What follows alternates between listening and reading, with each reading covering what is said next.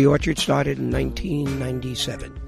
And, um, you know, I, I had been in the business for a while then. My partner Scott Cohen and I started together, and we just uh, had an independent record label, saw how things were going in the early days of the internet, AOL, and uh, well before broadband, we started distributing records as The Orchard through the new online stores and then anticipated uh, the coming of digital, which didn't really take hold until iTunes, six years after we started The Orchard. And by then we had about 150,000 tracks. And now we're, uh, we just kept growing and growing. Uh, uh, service labels and have now have well over 10 million and were recently uh, two years ago acquired uh, by Sony. So mm. now it's a Sony company, and we um, continue to operate as an independent with complete freedom, you know, under the Sony umbrella. So they're uh, wonderful people to work with, and at the same time, we work with our independent labels in the same way that we always did. So the the company was in sort of a holding pattern in the early days, trying to figure out what the landscape was going to look like. No, we we knew what the landscape was going to look like. It just had to catch up with our vision. We were acquiring digital rights from the beginning. Because we anticipated it. What was the nature of that? Was was the company hoping to get acquired? There were investors, and investors, as you know, uh, are interested in making money for themselves. Um, no, the Sony the Sony uh, acquisition, we actually were working with them because merged in one of their independent distribution companies, IODA, and by virtue of that, they served on the board and had uh, an option, and they uh, exercised it wisely. Is it possible to make money now as a music distribution company? I mean, there's sure. I'm told there's we, no money in streaming. Well, it depends. If you have catalogs uh, as large as we do, yeah. and as much content as we do, yes. You know, music business isn't any different than it ever was. Hmm. You had to be successful. You had to have hits. Even in back in the days of singles, yeah. you know, you had to have hits in order to make money. You had to be able to go out on the road and tour. So uh, you had to be great at what you did, and you have to write great songs and make great music. It essentially isn't any different. What is different is the world has opened up, so there's so many more people mm-hmm. doing it. So you you have this um, you have these expanded expectations. I do think you just have to do things well, like anything yeah. else, to survive. Things have fragmented, obviously. People aren't making money from singles the way they used to. I mean, certainly now that there are more avenues open, everything's a little more niche than it was before. I think that's the plus side of the digital age is that you can now reach niches that you could not before. Mm-hmm. You're able to to target a very specific audience in, in a way that you couldn't before. Yeah. So it's just apples and oranges is how I look at it. And music isn't just music, it's what the music you can attach it to, whether that's physical merchandise or experiences. Again, things you were incapable of giving your fans before all of this happened. So, you know, we love it and we just roll with it and to us it's inspiring to think of how we can service fans in a new way. I know it's always been difficult being a musician. It's always been difficult to, to make a living doing it, but it does seem to be even even more so these days. You know, in terms of actual, of artists actually making revenue off of that content, it's a lot harder. You know, when you do look at a streaming service and the the amount of money that individual artists make, you know, it's it's kind of pennies on the dollar. Well, for streaming, yes. I mean, I think, you know, you can do so much yourself now that you could not several decades ago. Like, you can record your own music in your bedroom and you can create your own website and you can do so many things, but you still need, I think, to work with people in the business that understand how mm-hmm. you can leverage those pennies because streaming is just a part of a much bigger picture. But every artist has a different combination of tools that they use. And again, that's the beauty of the age now is that you, you know, I knew in a band once that had a person that pitched their music for syncs, and that was it. They didn't have a manager, they didn't have a label, they put everything out themselves. It was such an interesting combination. They wanted a booking agent and a sync person. So again, it's it's different for everybody, but I remember there was a wave of bands like Radiohead that, you know, they went independent and they put their records out mm-hmm. themselves, but they were riding on the coattails of major labels, sure. marketing them for so long. And then you a lot of times. A huge band on Capitol Records. And it's a lot of work, to too. I mean, to put out yeah. music as yourself as your own label. And then a lot of times they'll release their next record on another label after that. But again, it's about options, which I think is great.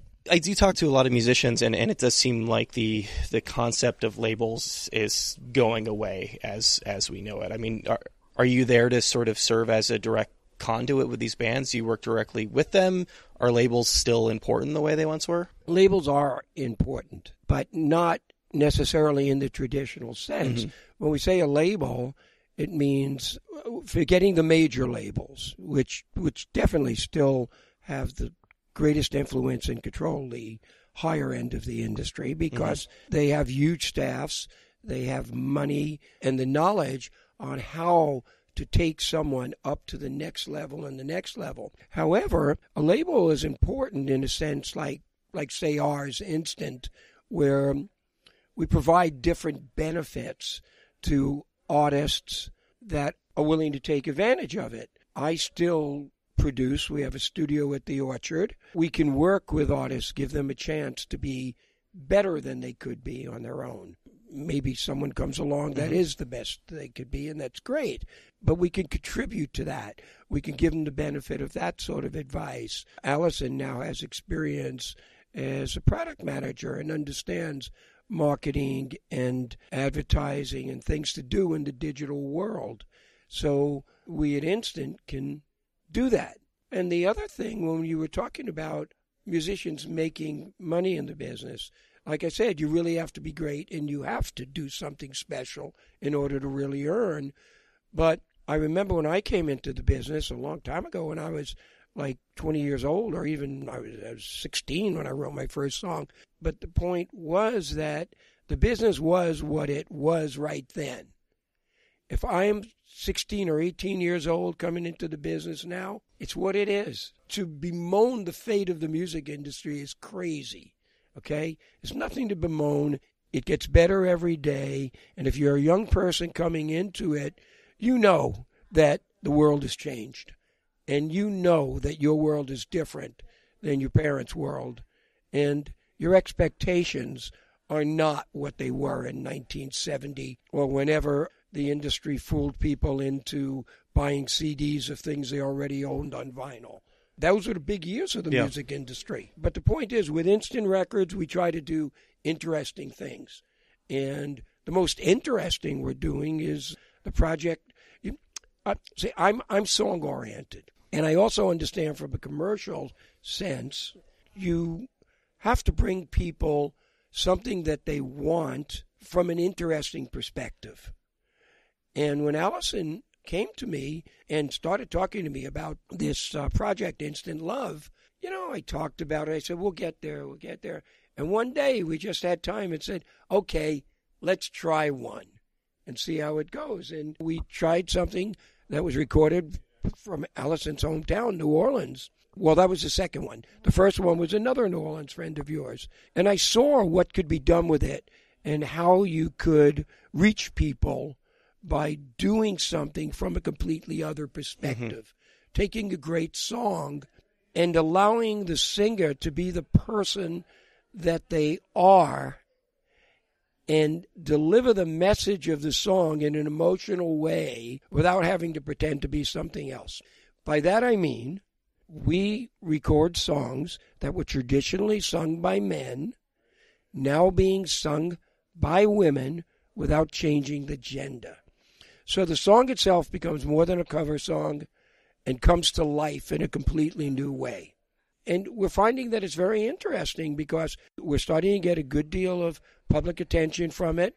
We're getting reactions that every day it begins to grow, and people understand that it's about the song and it's about the emotional commitment that people now have to it from a different perspective. How important is it to have that hook, to have that narrative in terms of actually putting one of these things out there? I mean, it seems like you need some sort of overarching premise to really get people interested in the idea.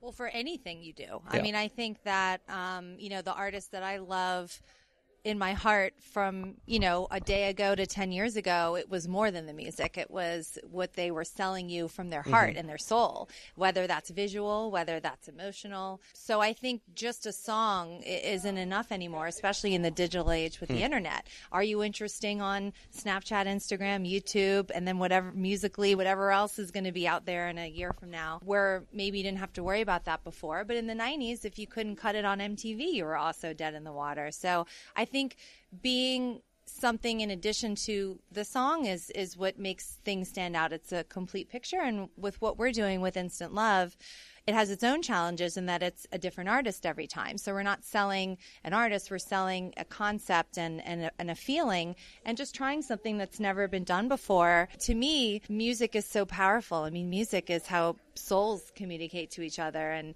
you know you know a song by heart. You don't know the 50 state capitals by heart or at least i don't. To look at music as to respect it and respect its power and say you know what can we do with this? And to kind of approach it with this theme of well let's approach all these inner female relationships that just have been left out of music's narrative for the most part. You know guy meets girl stories we've heard to death and second person you. But to really hear a girl sing her and she we were like let's see what happens with really, I mean, we kind of started just with a few songs and mm-hmm.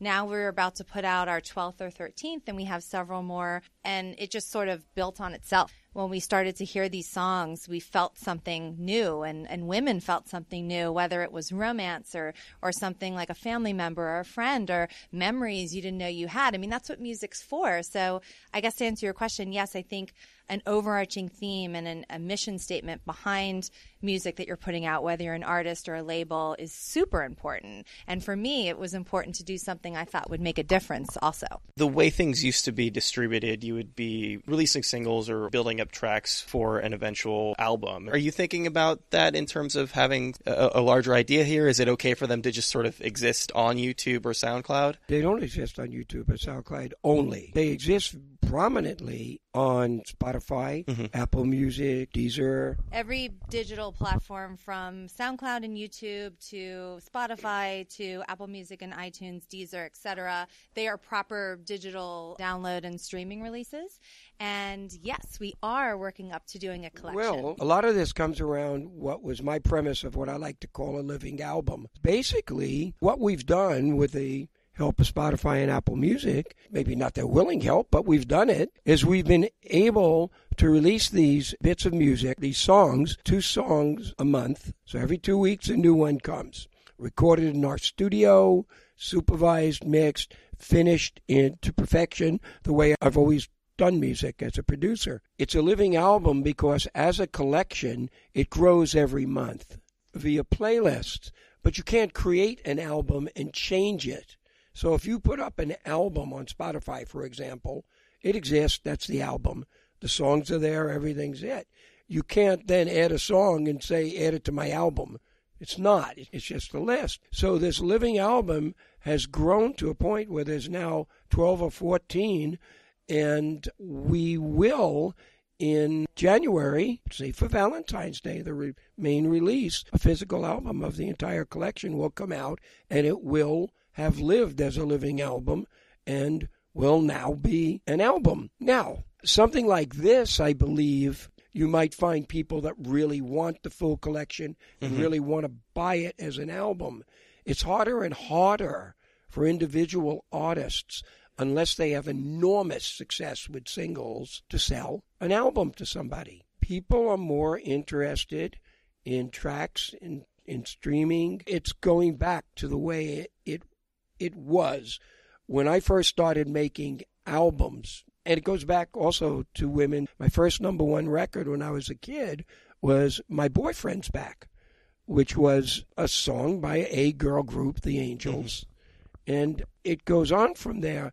But point was that when the record company they were signed to asked for an album, you had to make an album mostly of songs that were already hits that other people sang. Because the concept was, why would anybody want to buy an album of something they didn't know?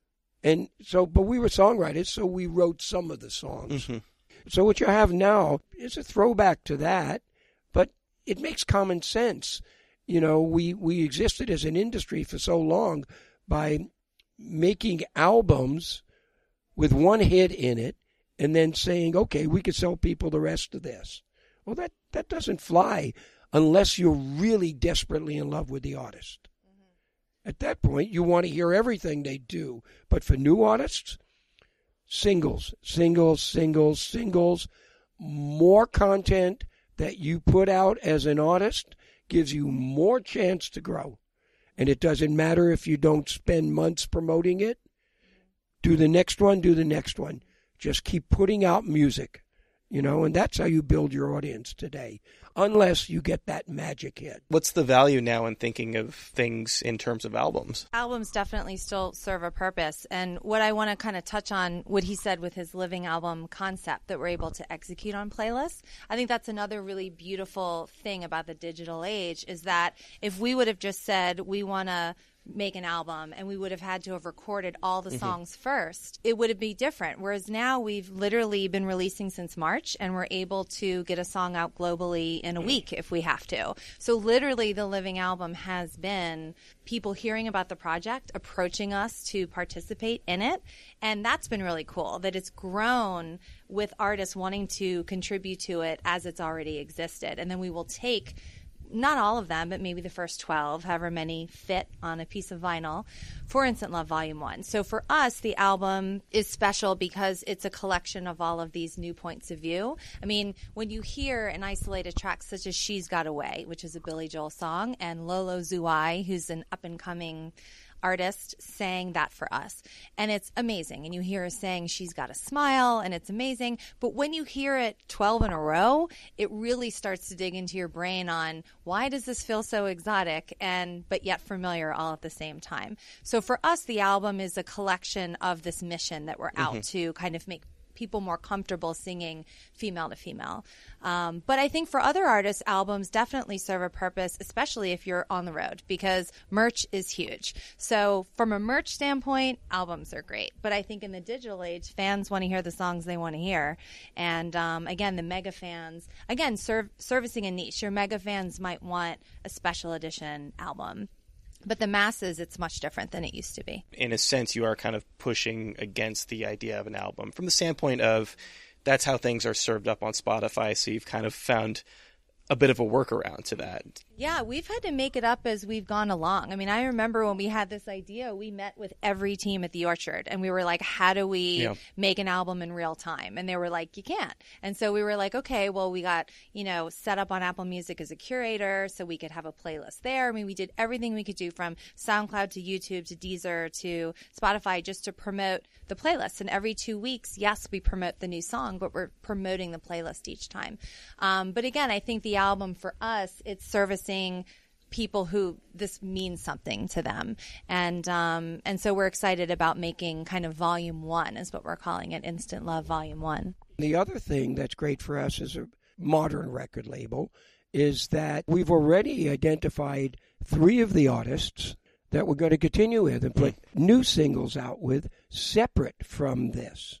So they begin their recording careers with us. There's an opportunity to build them into something using this as a starting point. I think that's important. It becomes a, a discovery mechanism. And the most interesting thing is um, not not being female myself. The most interesting. I didn't want to say anything, but I have uh, a good female side because I do truly identify and love women, and generally, as people, they're a lot smarter than men, uh, noted by our president. When we both I participated in as well as Allison when Allison talks to people and we suggest this to the artist that we select or we allow them to select a particular song. Mm-hmm. We have a mm-hmm. criteria for the songs. We find the overwhelming interest to want to do it, not merely because they get paid a little bit or it might enhance their careers. Or both of those things are factors, but mostly it's wow, what a cool idea. I would love to sing that song. And then we say to them, and what does that mean to you? Why are you singing this? Why did you choose to sing this? And we will get a statement, you know, I thought about that song and it made me think of my sister. It made me think of my mother. It made me think of my girlfriend.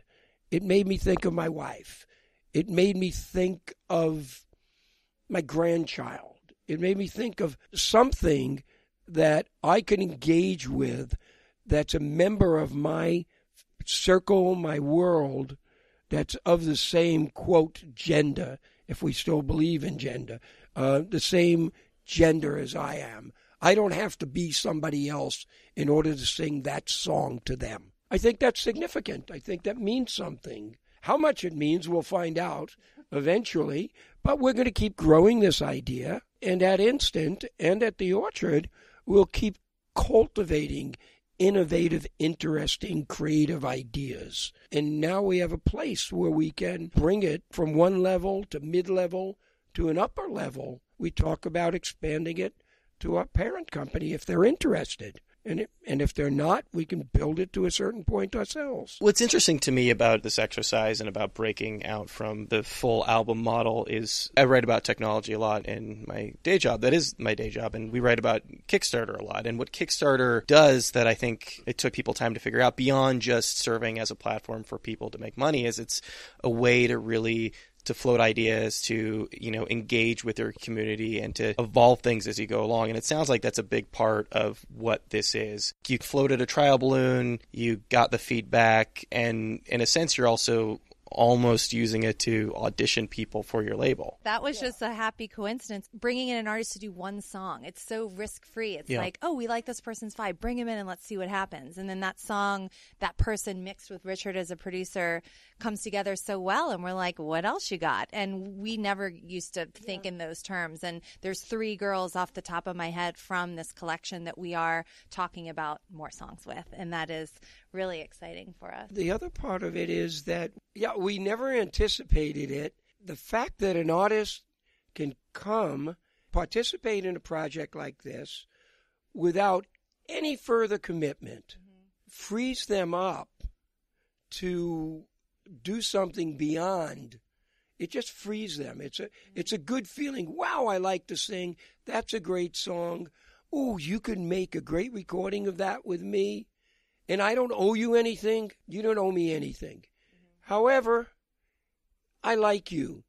If you want to come back and talk to us anytime, great. I realize business is business. You need contracts. You want long term relationships. You want all of that. But the truth is, if you could build a relationship with somebody on a day to day basis and make them feel comfortable, there's always a chance of something more happening. And if it doesn't, that's okay too they are starting with us from this beautiful place. Like we're coming together to make music because we think this music's going to make a difference in various amounts of women's lives. And to throw back to Kickstarter, one of the artists on our collection is named Tristen, and she's from Nashville. And she had actually crowdfunded her most recent album. And as a thank you to, I guess, a certain tier of sponsors, she recorded five cover songs at their request. And um, when she, so she didn't release these publicly. And she sent them to me because I love Tristen. I've known her for a while and I just was like, what are you up to? And she's like, oh, I just did these songs for my fans. And actually one of those songs was Peaceful Easy Feeling that we've released. And so this was at least a year before we released it. And yeah. it was probably the first song that I heard that was sung talking about what a woman can do to your soul that's a line from the song from a woman and i remember it gave me goosebumps. And that may have been like the seed to the project. And i remember about a year later i gave her a call and i was like don't use the song for anything. We want it. And she was like god it's been so long. I don't even remember. She it was just a song a fan requested. And then she was on tour went into her hotel room listened to the song immediately called me an hour later being like oh my god that song is good. You can have it. Do whatever you want to do with it. And i'm like yeah when you really listen to the words it, it makes a big difference. So anyway, Kickstarter is an active part in a lot of artists, and it's great again that they have tools to to do that. And again, making a song so organically, not for commercial release, ended up being so beautiful, and it's something that we wanted. I have to imagine the dynamic changes a little bit when you have a more established artist. I mean, obviously, when you're dealing with somebody who isn't signed, who most people haven't heard of, I mean, this is a great opportunity for them to come in and record and be distributed by you. But, you know, Irma Thomas, for example. Well, that was my big coup because I'm from New Orleans. And uh, I remember when I had this idea in my head, I was you know, my sister is a sounding board for me, and she's got an Irma Thomas Jazz Fest poster in her daughter's bedroom. And uh, when I was talking about the dream, you know, like what would be the dream for this project? And we would always say Irma Thomas singing Crazy Love. That was just like the the moon example. And then of course, she being a lovely person, we just reached out to her and she did approach it from a different perspective because she is established. And she said to us, I'm a singer. It's what I do. I love to sing. I would love to sing this song for mm-hmm. you. My mother was someone I love more than anyone in my life, so I'm going to dedicate it to her and I'm going to work it into my set. And that was the extent of it. And she did it in New Orleans with Eric Heigle, who engineered the most recent Arcade Fire album. And I, you know, still have the voicemail saved to my phone when she called saying she wanted to do it. But yeah, it is nice to have a range of artists. And now we're kind of dipping into a lot of orchard artists. We have Holly Miranda coming up, who's mm-hmm. on Dangerbird. That's an orchard artist. And we are kind of approaching bigger and bigger as we go. But she was track number two. I mean, we, we got her in yeah, from the beginning because she knows Richard and wanted the opportunity to sing such a classic, beautiful song. So. That's interesting because you mentioned orchard artists. Well, there's Holly Miranda, she's on Dangerbird, Nicole Atkins. We're moving the content level, and as it just continues to grow, I think we'll be able to attract major label artists, but it's almost more interesting this way with artists that have a bit of a following but are not top level successful because it doesn't seem like a best of anything. Mm-hmm. It just seems like it's okay, you're doing this, it's happening. Sooner or later, one of these songs is just going to cross and uh, become a single commercial hit. I have no doubt of that. When that does, it pays dividends for the entire mm. project and everybody else that's associated with it. It just seems that we do other things at Instant and at the Orchard. We have like other artists, and the, the project's like a labor of love for the two of us. It's something we believe in that'll grow, and the message is great, but the best part is the music's really good. The people that's singing it are really good. Sooner or later, lots of people will recognize it. With Richard having I don't want to say how many decades of experience in the music business, but it's sort of Richard acting as a curator for all of this new independent talent. We have artists ranging from teenager, you know, up to 70 something with Irma.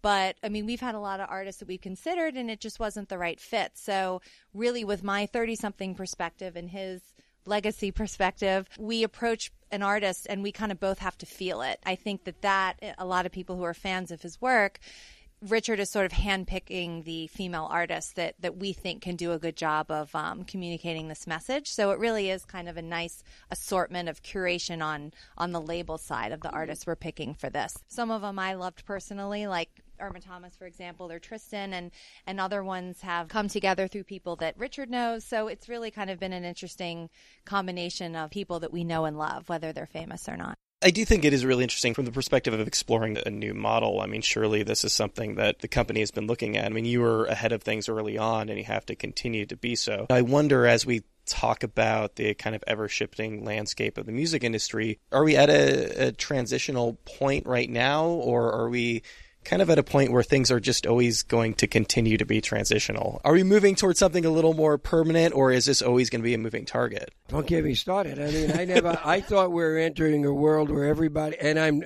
and and and I'm not a communist, where everybody would be entitled to everything. The Napster era. Well, I don't mean music. I mean no. everything. There's no reason for people to be hungry. There's no reason for people to not have shelter over their head. I mean, God, we could provide that stuff. But uh, I, I just see that as the world.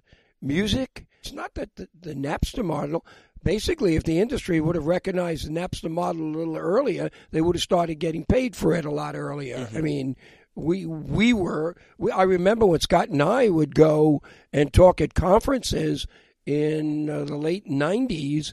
I remember people throwing things when we said nobody's going to buy your CDs, yeah. nobody's going to buy your stuff it's going to be there. We dreamed about the jukebox in the sky.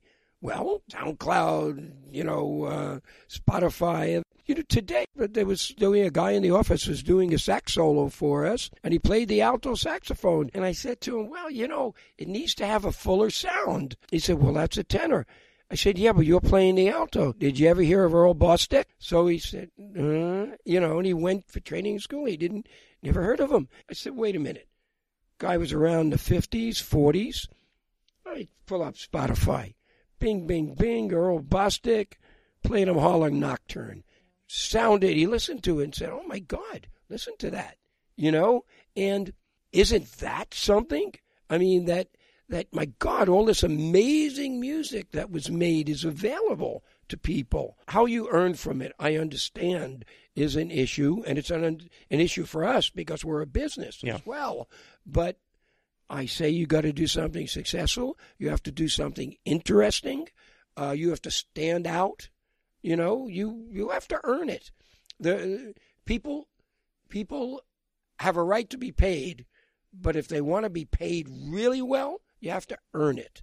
And by earning it means you have to do something that contributes beyond. You have to be great at what you do, especially with music. You know, and I say the same thing for me. I take the royalty checks. It's great, but I do not expect anything from the ones that weren't hits. I'm happy to get them. It dribbles in, but I want to know the ones that were hits. I want to know, you know, that something special was accomplished you know, and I think that's really important. And if you go back to musicians, painters, artists, go to the Middle Ages. If you didn't have a sponsor, I didn't care if you were Mozart. I mean, how many Mozarts were walking around that didn't get funded by the prince?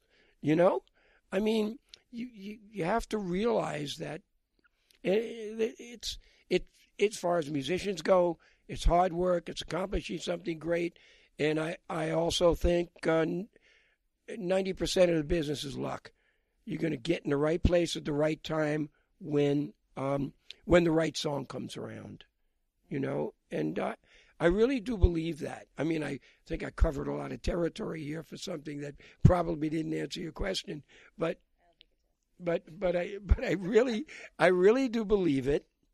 I believe the orchard accomplished something really unique and special and still continues to do it. I I'm thankful to them um, and to Sony for our ability to continue experimenting and do things like this and uh, and grow fresh ideas, maybe contribute to change and open people's mm-hmm. minds mm-hmm. beyond the restrictions that were put on us as we were growing up. And again, I don't find that unnatural. The perceptions of society as my parents and grandparents had it were real for their moment in time. I could think that, my God, that was horrible. But to them, it wasn't as horrible. But we're in where we're in now. And what we have to do is deal with today. And will the music business change? Will anything change in any business? The answer is yes. Everything will change. Nothing is going to be static. We haven't even begun to anticipate the changes that are going to come or I'm sure people have, but um, but the average person, not yet. They just take change as it comes. Everything will change. But in order to continue to be successful as a company, you're going to have to anticipate those moves. And it sounds like part of a project like this is experimenting with different ideas and, and because you have a large infrastructure in place you're you're able to kind of be nimble.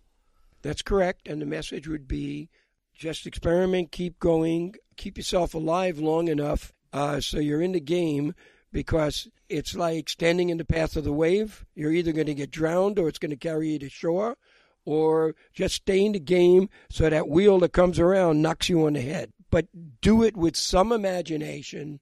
I like to say, because that's how the orchard was founded, one foot in the path and a big step into the future. You know, keep that stretch going because you cannot preserve the past. It's not there. And if you're a business person, anticipate the future, but continue to take advantage of what's real today. I read an interview with you. I think it might have been with the, the Times talking about the orchard, and it sounded like in the early days you were a little hesitant to enter the business side of things, having been a music maker earlier. I'm always uh, a little uh, anxious about entering the business side of things.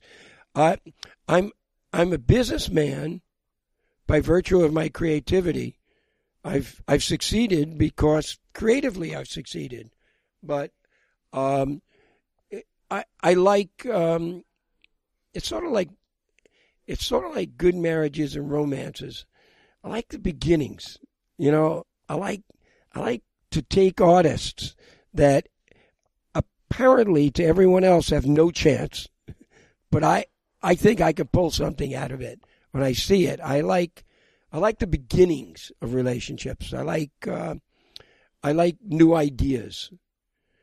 And fortunately, I had a good partner, uh, Scott Scott Cohen, who uh, who now is into a whole other set of things. He we're still together in the orchard. He does wonderful things by bringing in great labels. Um, but he's now, and we're both invested in it, into um, the concept of cyborgs, people having technology attached to them in a way that it changes their perception of other things and other senses. So again, we're one step ahead, trying to stay ahead of the game. is that, is that cyborg thing related to the orchard at all, or is that a oh, whole no, other? No. That's a whole okay. no, it's not related to the orchard. It's uh, it's just interesting. I was just Yeah. pointing out that even though we keep doing these things, uh, keep trying to stay one step Yeah. ahead and interesting. And the project we're we're now going around, Allison and I, and we're hoping to speak at conferences and speak about gender in music and, the changing values and the changing understandings of it and how that will affect um, how people view music in general. you said that part of your job is to really help not only cultivate these artists but but help them sort of build up business acumen and figure out how to get their ideas out there. But due to the changing nature of the music industry even some of the larger artists that I speak to now have to have a little bit of everything. They have to be their own social media manager. A lot of them are booking their own tours. Do you find that when you're dealing with younger artists now that they're just generally by the time they get to you a little bit more savvy I think what Richard always hounds to me, which it's it's easy to forget when we're in the, the cloud of the digital age, is that it comes down to the song. The song is like number one. The music is number one. If you don't have anything that anyone's gonna want, you're just spinning your wheels. but having a great song doesn't guarantee that it's going to get out Oh into no, the of world course, but that's like the bare minimum. Assuming that you you have a great voice, voice meaning message, and and um and the song is great. I think you know kids are just savvy in general. I mean, anyone in their twenties has never not known the internet, and I think that that's a really big difference in young people versus older people. But yeah, I mean, I think we because we've managed artists as well and we you know we can only do so much as managers. Like yes you can have a booking agent and yes you can help out with social media but you can't make an artist an interesting person. Mm-hmm. And i do think that that's something we communicate to artists on the label that we manage is that it's like you television me tv is what i call it. It's like you know people would have killed for this 20 years ago to have their own mtv channel. So do something interesting on youtube and let's figure out what you're passionate about and build something around that. And I don't think you have to be on every single platform. Twitter has a different purpose than Snapchat and they also have different audiences, but I definitely think it's it's like artists bitch and moan about it. I mean, they think of it as a second job. And so we work with them and we'll say, okay, let's make a week's worth of content in a day and I'll help you spread it out. Like, but it's just so necessary. I mean, if you're not alive on the internet, you're just sort of doing yourself a disservice. And, you know, whenever, for me, I kind of, as a, as a voyeur of music, I always try to put in my head, what's the formula for what makes somebody so successful? And I tend to see that it's, really great music produced really well. You have to be amazing live and you have to be interesting online. If those three things are not met, good luck. Maybe you'll eke out a middle of the road living, but those three things seem to be what every star possesses at a bare minimum. Remember, um, there were fan clubs, Mm-hmm. you know, and there was somebody would sit there and fold things for you and stuff. Today, people communicate with each other directly. So if you, as an artist, can't find time to communicate with your fans, you don't deserve to have them. It's really pretty simple. People do come to us with already experience in doing that, but sometimes artists just don't follow through, so you have to push them in that, and other artists actually do. You still need something special. You could tell people how great you are, but if you can't show them by actually doing it, then you'll get to a certain level, but you'll never get to that glorious level that you want to reach with quote hits whatever that is today. I'm not saying that I or we have the solution to any of this, you know, to how one does something.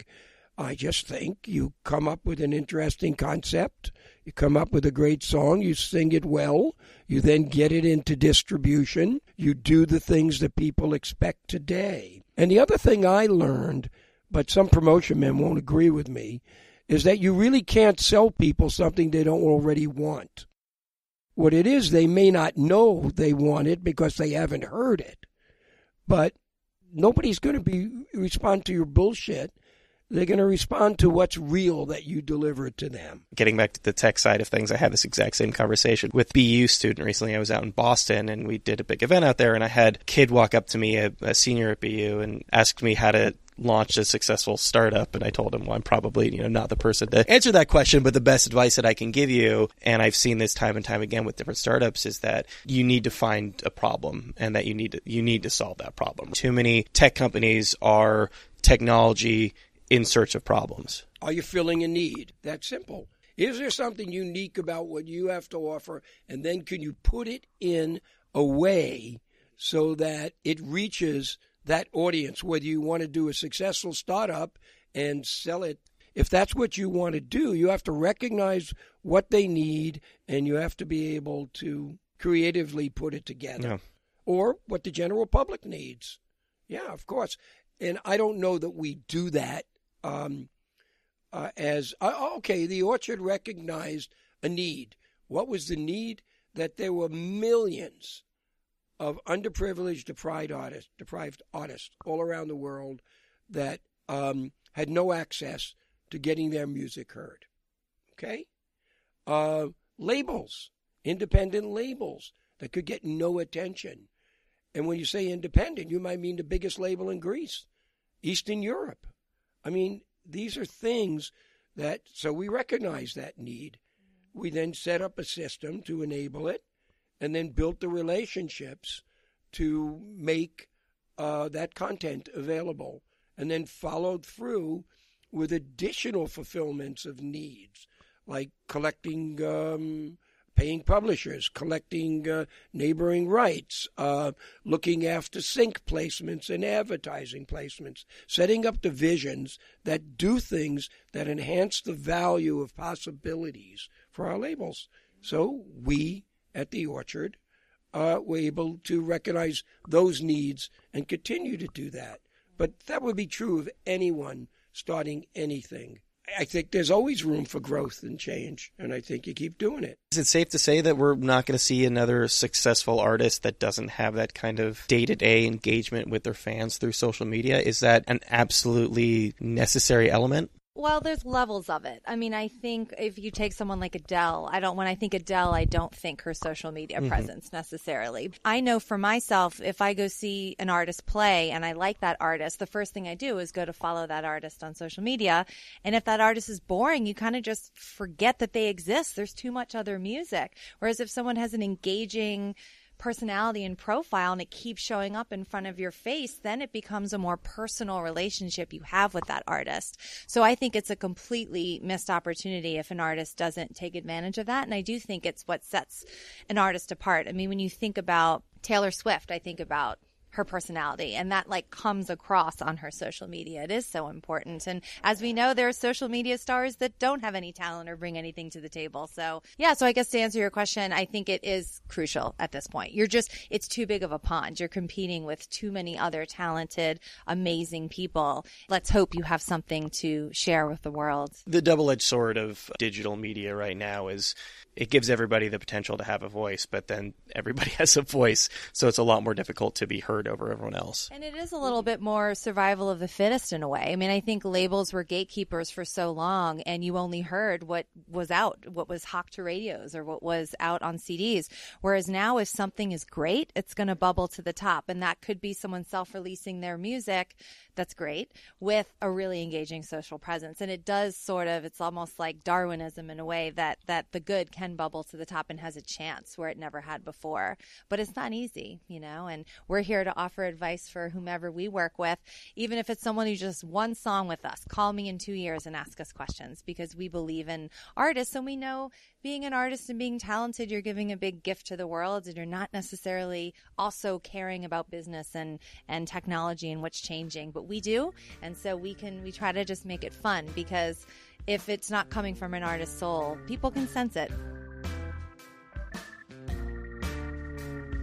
There you go. That's Richard Gottehrer and Allison Zadaran. They both work at the Orchard Of course, Richard is founder of The Orchard along with Sire Records and happens to have written some of the most iconic songs of the 20th century, but as was, I think, evidenced by that conversation, does not like to dwell on the past too much. Their project is called Instant Love. Uh, they talked about it quite a bit during that conversation, but essentially it, it takes a track that was originally written and performed by a man and flips it on its head by having a woman do the part. A really interesting project. You can find it over at loveinstantlove.com. There are playlists on just about every music streaming service you could possibly subscribe to. There are about uh, 70 tracks right now. Highly recommend you check it out. Thanks so much to them. Thanks to Chloe for helping set that up. Thanks to you guys, as always, for listening to the program. If you like the show, please consider supporting us over on Patreon. Like us on Facebook. You can rate us over on iTunes or wherever you get your podcasts. Follow us on Tumblr. That's riylcast.tumblr.com. That is the first and best place to get all of your RIYL related information. Our email address is riylcast at gmail.com if you've got any feedback or anything else. And I think that's about all I got for this week, so stick around because we'll be back just about this time next week with another episode of RIYL.